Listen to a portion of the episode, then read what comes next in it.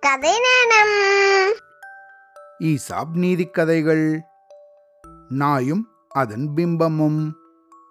ஒரு ஊர்ல நாய் ஒன்று இருந்துதான்.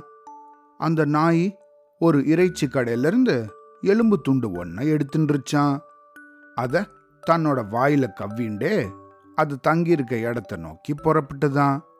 அப்படி போற வழியில வேற சில நாய்க்குட்டிகளும் அந்த தெருவில் விளையாடின்னு இருந்ததுதான் அப்போ இந்த நாய் தன்னோட வாயில எலும்பு துண்டை கவிண்டு போகும்போது அங்க இருந்த நாய்கள் எல்லாம் இந்த நாயை பார்த்து ஏ நண்பா எங்களுக்கும் அந்த எலும்பு துண்டில் கொஞ்சம் தரையா?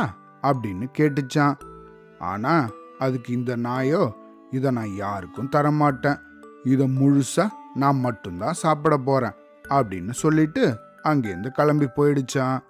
இந்த நாய் தன்னோட வீட்டுக்கு போற வழியில ஒரு பாலம் ஒன்று இருந்துதான். அந்த பாலத்தை கடந்து தான் தன்னோட வீட்டுக்கு போக வேண்டியிருந்துதான். அப்படி அந்த பாலத்தை கடக்கும்போது கீழே தண்ணிய பார்த்துதான். அந்த தண்ணியில இந்த நாயோட பிம்பம் தெரிஞ்சுதான். தண்ணியில தெரிஞ்ச அந்த நாயோட வாயிலையும் ஒரு எலும்பு துண்டு இருக்கிறத இந்த நாய் கவனிச்சுதான். அதை பார்த்ததும் இந்த நாய் ஆஹா பாத்தியா இந்த நாய்கிட்டயும் ஒரு எலும்பு துண்டு இருக்குது அதையும் நம்ம எப்படியாவது அபகரிச்சிடணும் அப்படின்னு நினச்சிதான்.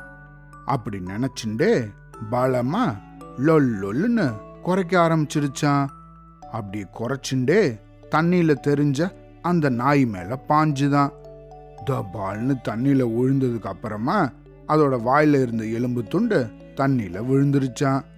தண்ணியில விழுந்ததுக்கு அப்புறம்தான் அந்த நாய்க்கு அது தன்னோட பிம்பம் தான். வேற ஒரு நாய் கிடையாதுங்கிறது புரிஞ்சுதான் அந்த தண்ணியிலேயே தத்தளிச்சுட்டு இருந்த அந்த நாய் எப்படியாவது அந்த இடத்துல இருந்து உயிர் பொழைச்சா போதும்னு ரொம்ப கஷ்டப்பட்டு நீந்திண்டு கரையேறிச்சான்.